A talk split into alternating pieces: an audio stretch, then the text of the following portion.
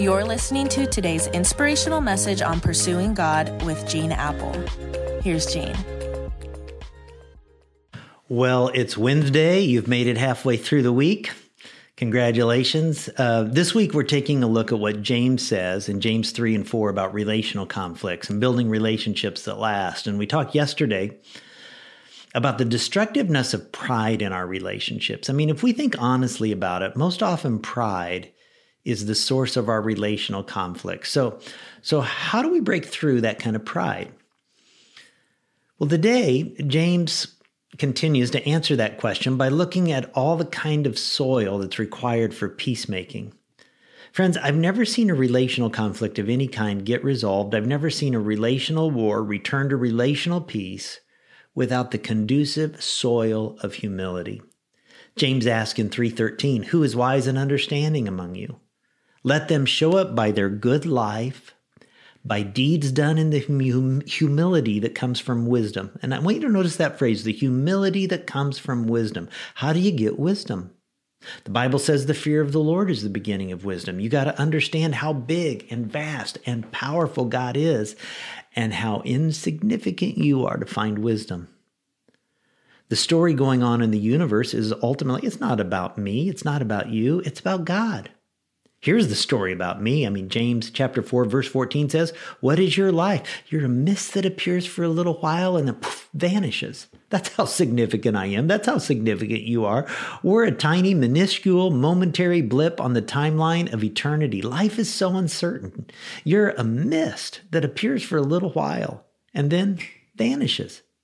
But God is forever. He is from everlasting and to everlasting. And friends, we have to right size ourselves in this vast universe. He is big and I am small. He's at the center of the universe. I'm not. He's the creator. I'm the creation. And the amazing thing about this big, awesome, eternal, great creator God at the center of the universe is that he is a God who is crazy about you and you can know him and love him and embrace him.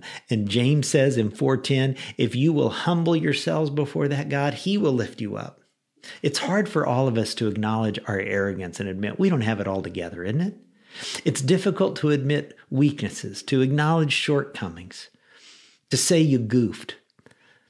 I know long-time friendships have dissolved into bits and pieces because one or both people just can't ask for forgiveness. It's, it's pride. I've watched many marriages break up because one or both of them has to win every argument, every decision. It's pride. I know parents that can't admit they're ever wrong and they leave their children resentful, wounded, and broken. It's pride. I know people who silently struggle with an ongoing financial issue, relational issue, an addiction issue, a moral issue, a sin issue, because they're just too prideful to open up to anyone and say, I need help. It's pride. I've watched people in churches sit in the same auditorium, sing the same song, study from the same book for years who never speak to each other over an incident that happened years ago. Why? Pride. And my guess is there's some of you with some very tattered relationships right now. And you know, they're going to stay that way until one or both of you can humble yourself before God and each other. When you're humble, you don't have to be right all the time. You can handle criticism better because you enjoy who God made you to be and you're not worried about what everybody else thinks you should be. When you're humble, it's easier to say, I was wrong. I'm sorry. Forgive me. Friends, pride wrecks relationships, and humility is the soil for peacemaking. So, how about you? Can you humble yourself before God? Until you're humble, relational glitches will never heal. Humility is the soil for peacemaking.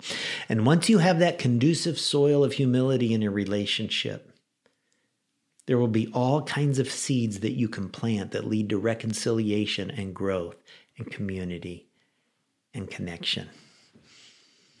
God, I just think about so many relationships that could be healed today, today.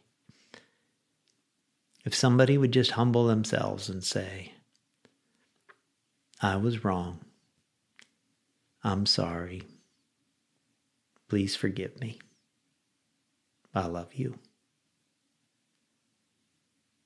God, to the person who needs to have the humility to echo those words today, fill them right now with that courage. By your Holy Spirit, I ask in Jesus' name. Amen. Amen. Catch you tomorrow.